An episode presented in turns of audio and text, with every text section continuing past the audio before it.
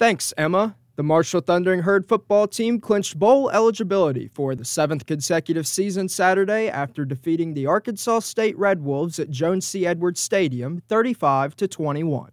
The game marked the end of the Herd's regular season, so a win was essential for the Herd to keep its postseason hopes alive. Arkansas State, on the other hand, clinched bowl eligibility the week prior, defeating Texas State 77 to 31. Marshall took the lead within the first seven minutes of the game when Chuck Montgomery received a nine yard pass from Cam Fancher. And it's a handoff fake to Ali outside to Chuck Montgomery, who gallops for the pylon, and it is signaled a touchdown.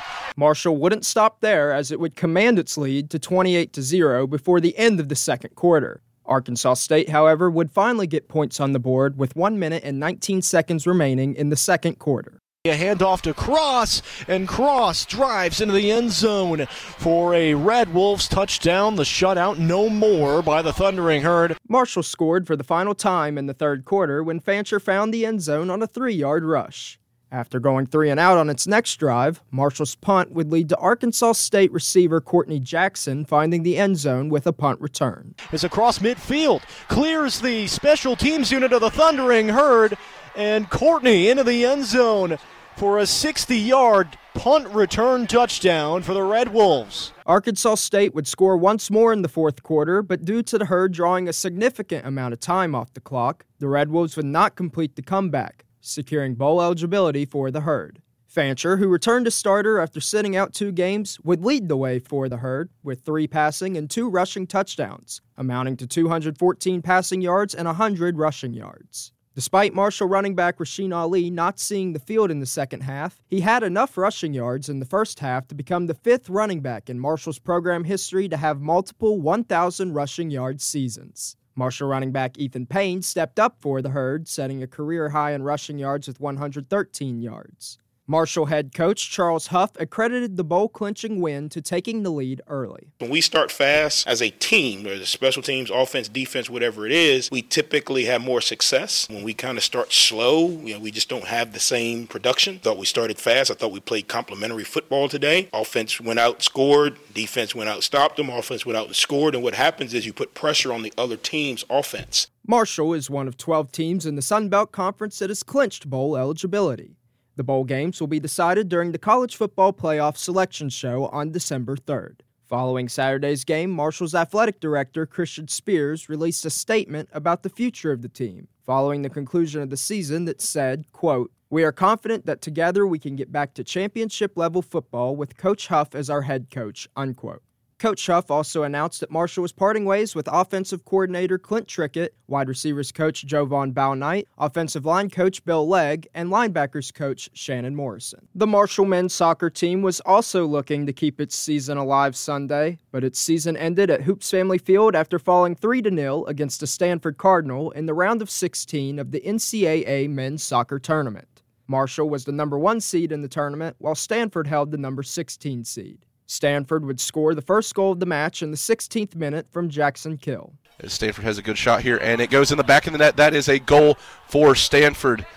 Stanford, the Cardinal taking a 1 0 lead early on. Stanford would continue to grow its lead in the second half with another goal in the 61st minute from Will Riley and then the 81st minute from Liam Doyle. Despite outshooting Stanford 11 to 10, Marshall was not able to find the back of the net in the contest, ending its hopes of a second national championship. Despite the loss, head coach Chris Grassie said he was still proud of the team's performance. I thought on the whole we played very well and said to the guys, I'm super proud of them.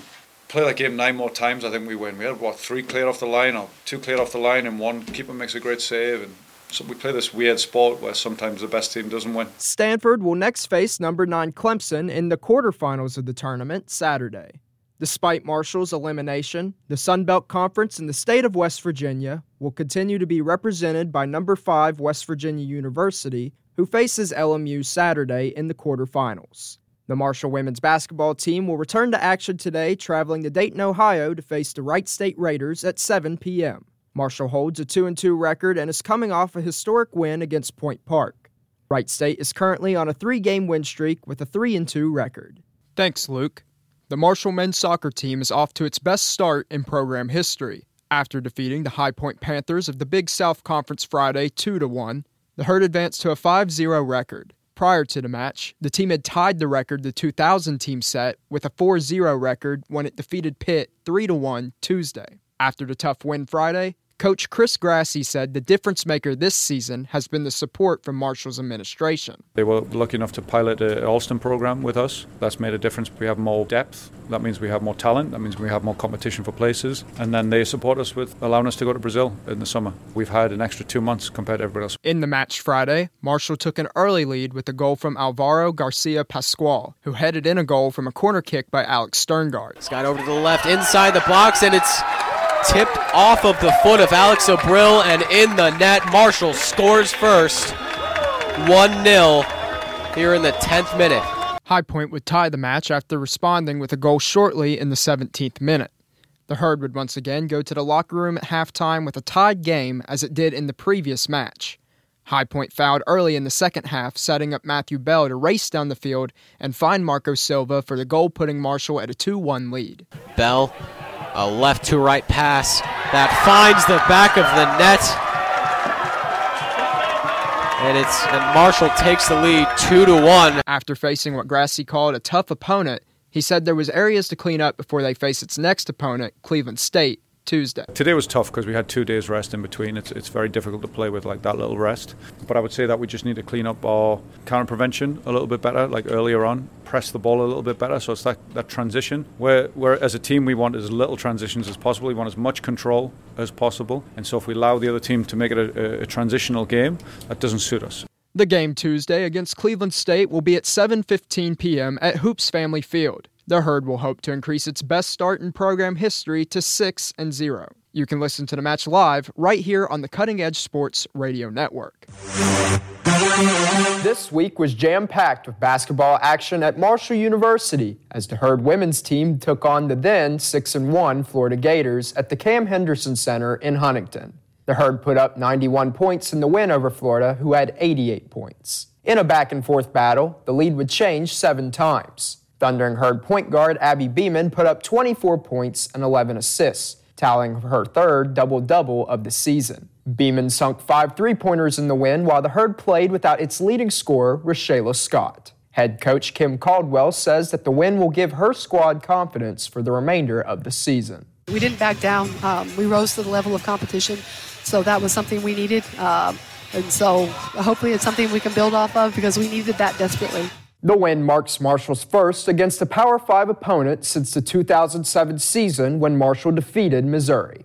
The Marshall men's basketball team had a pair of home games this week. The first against the Miami Redhawks resulted in a loss 79 to 74 to an opponent the Herd has faced 77 times. On Wednesday, Marshall lost to Duquesne 72 to 85, making the Herd 2 and 6 for the season.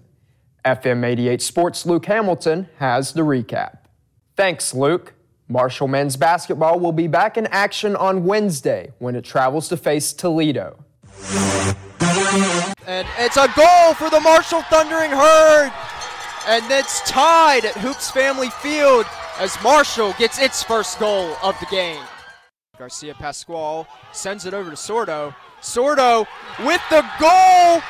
Jackson Lee goes for the sliding attempt to stop it, but Sordo just all over that one, gets it past him, and now we're tied again at Hoops Family Field, two to two.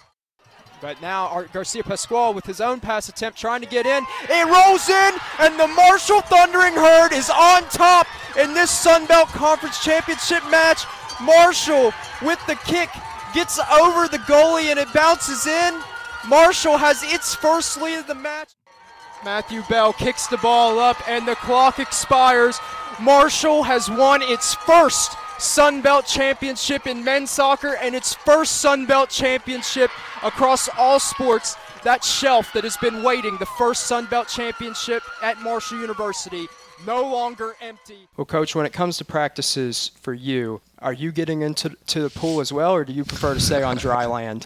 Uh, yeah, my time has come and gone as an athlete. Well, With your background mostly being in swim, is it ever a challenge to coach that diving team? And if so, how do you overcome that challenge?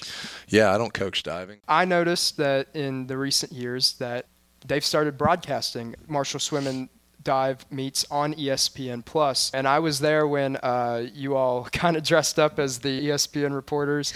Uh-huh. And so, I mean, just how essential has ESPN Plus uh, been to the exposure of swimming and diving? Yeah, it's been really cool.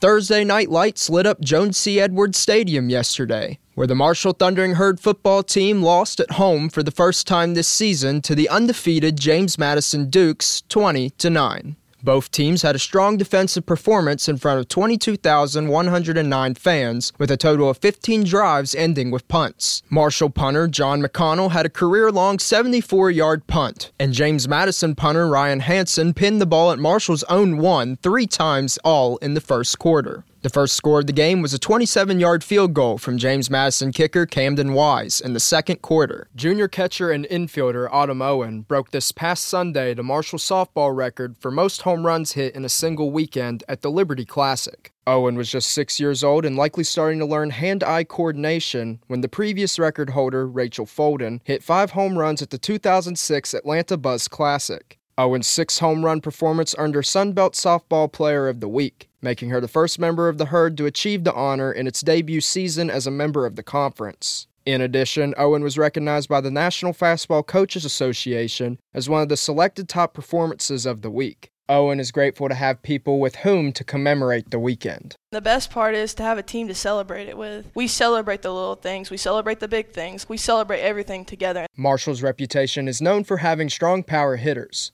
with Folden being one of the premier in the home run category. During the weekend, Folden hit five home runs. She was given Buzz Classic All Tournament honors and named Conference USA Co hitter of the week. Folden that season would also go on to set the Marshall record for most home runs hit in a single season with 18 and was named Conference USA regular season player of the year. Folden is now a minor league hitting coach in the Chicago Cubs organization. Owen says it's an honor to be listed in the record book alongside Folden. To be in company with somebody as great as she was and it still is and what she's doing now, that's awesome. And especially to have her as an alumni for Marshall. This past season, Marshall's lineup featured a trio of power hitters on the roster. Maya Stevenson surpassed Folden's 58 career home run record at Marshall with 59, following the Herd's regular season series with Louisiana Tech. Stevenson's teammate Allie Harrell sits at third in the category with 53. Stevenson also holds the record for most home runs hit in a single season with 20 in her freshman season in 2019. She shares that record with her other teammate Sage Pye, who hit 20 this past season. Currently, the Gardner Webb transfer Owen has hit 33 career home runs, hitting 16 of them with the Herd. Marshall softball head coach Megan Smith Lyon has coached many of the Herd's recent notable power hitters. She acknowledged Owen's performance this weekend is something rare. I've never had a hitter be as dominant as she was in my entire career. She was locked in every at bat and she was focused. And the thing about it is that she wasn't doing that for herself. And that's what makes Autumn so special. She's locked in and focused to perform for her team. Owen led the herd to a 4 1 record at the Liberty Classic. It had a shutout win against Northern Illinois and Morgan State, as well as victories against Princeton and Elon. The only loss of the weekend was to the team who played host, Liberty. Owen and the Herd returned to action yesterday for the start of the Thundering Herd round robin. In its home opener, the Herd swept Morehead State, improving its record to 13 and 3. The team will face Kent State tomorrow and again on Sunday, as well as the Pitt Panthers. Sometimes friendly competition is the best way to kick off a new season. That is what the Marshall swimming and diving team did Saturday when it competed in its green and white meet. The intra squad meet was its first of the season in which the team is competing in the Sun Belt Conference for the first time. Half of the team was Team Green, with the other half being Team White for the meet's 16 events. Team White was victorious with a final score of 161 to 128. Senior swimmer Paige Banton said the meet was a good opportunity for the team to get to know each other better. It's a great way to get to know our new teammates, our incoming freshmen. It's just a great way to have fun and build that rapport and sets us up well for our future dual meets and larger competitions like midseason and conference. The Marshall swimming and diving team features nine freshmen this season. Freshmen such as Molly Warner, who won the 200 individual medley event, were able to showcase what they have to offer to the team. Head coach Ian Walsh said he was pleased with the effort he saw from the team's freshmen. I was really curious about our freshmen. I thought they raced really hard, dealing with a little bit of nerves for some of them, but overall I thought it was a great atmosphere and walked away learning quite a bit. With the completion of the green and white meet, the Marshall swimming and diving team now sets its focus to the first inter squad meet of the season this Friday and Saturday. The team travels to Morgantown, West Virginia for the West Virginia games that West Virginia University will serve as host to. For FM 88 Sports, I'm John Boggess.